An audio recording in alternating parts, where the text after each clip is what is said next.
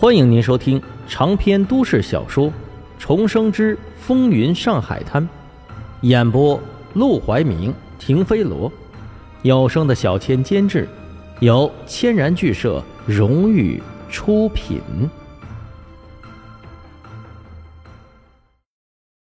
第一百零一章，说漏嘴。等他们走进院子，一抬眼，洋人就更多了。帮厨的赶忙叫住他们。别看了啊，那都是各国领事，还有公董局的人。看多了，万一惹上他们，你可吃不了兜着走。公董局是什么呀？你怎么连这都不知道？帮厨鄙夷的瞥了沈宝一眼。你就这么理解，公董局就是法国人的衙门，公董局最大的官儿就是衙门里最大的官儿，衙门管什么，他们就管什么。明白了吧？反正啊，就连咱们老爷，巡捕房的总督也得听他们的。沈宝似懂非懂的点了点头。沈广川无奈的瞪了他一眼：“问这么多废话有什么用？人家是洋人，一辈子跟你不挨着。”等进了后厨，两人找了个空地，立即就开始摆弄起炸鸡来。他们可没忘了今天来的主要任务：一。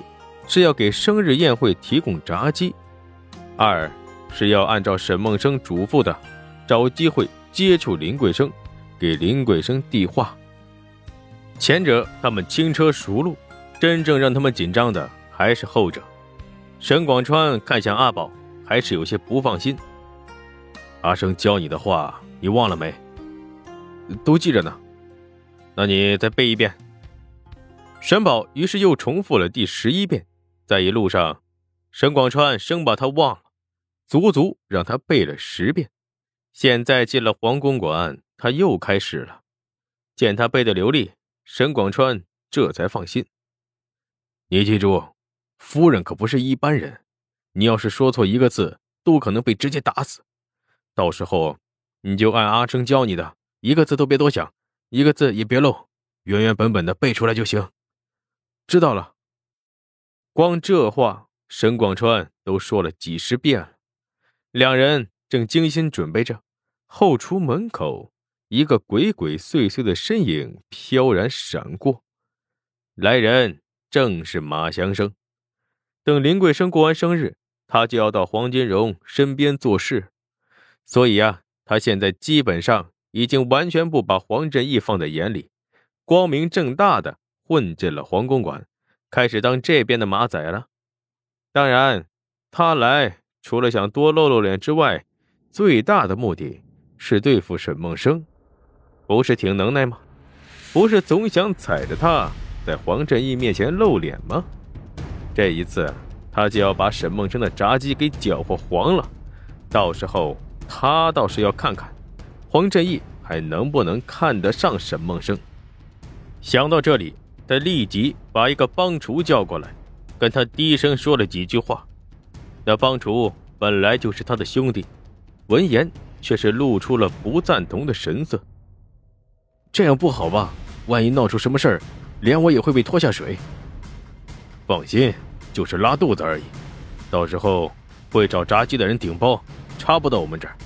这些钱你拿去喝酒。帮厨看了眼手里的钱。这一卷儿少说五百，对他来说已经不是小数目了。所以，当马祥生把一包药粉递给他的时候，他犹豫片刻，还是接了下来。鸡炸好没？该上了啊！呃，炸好了，炸好了。后厨一来催，沈广川和沈宝连忙推着小车，用牛皮纸包着炸鸡，推进了黄公馆的草坪。这时候，草坪上已经站满了人。所有的人都是盛装打扮，金光闪闪。他们举起酒杯，谈笑风生的样子，看得沈宝是又羡慕又记恨。这年头，但凡能发财的，都不是什么好人。他心里头痛骂着，却不知道，连自己的大哥沈梦生也给骂了进去。仔细点儿，阿生说了，这炸鸡不但是黄老板的贺礼，也是我们炸鸡的广告。沈广昌和沈宝小声嘀咕着，把炸鸡和小吃摆到桌子上，然后用刀都给切好，上面插上牙签，省得这些客人不好拿。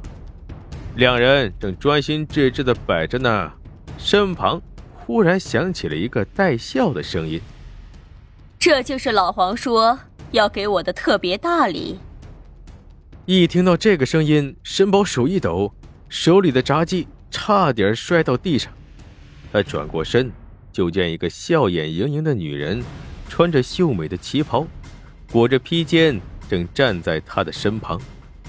美，太美了。后来，沈宝回忆起这一天，能记起来的，见到林桂生的第一感觉就是一个字：美。她美的不是皮相，是刻进骨子里的气质。而林桂生对于沈宝这种眼神也不陌生，不久之前，他刚刚在沈梦生的身上见到过，短时间内就经历了两次迷住年轻小伙的事，这让林桂生的心情又好了一些。这炸鸡我已经吃过了，味道确实不错。原来是你们做的。沈宝整个人已经呆若木鸡，愣怔的站在林桂生面前，痴痴的看着他，一句话都说不出来。沈广川用力戳了戳沈宝的后腰，总算把他戳回了神。沈广川憨厚的一笑：“您就是黄夫人吧？哈哈，能让您吃上我们做的炸鸡。”这是我们三生修来的福气。听说今天是您的生辰，祝贺祝贺！林桂生笑了笑，拿起盘子里的一颗小球放在嘴里，顿时满脸惊艳。这是什么？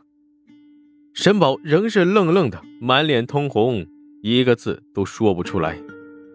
沈广川赶紧接话：“呃，这阿生说，这叫芝士鸡米花。”里面放的是烤化的奶酪，外头是炸鸡肉。阿生，林桂生怔了怔。你说沈梦生，这是他的主意？沈广川一惊，连忙捂住自己的嘴。他怎么给说漏嘴了？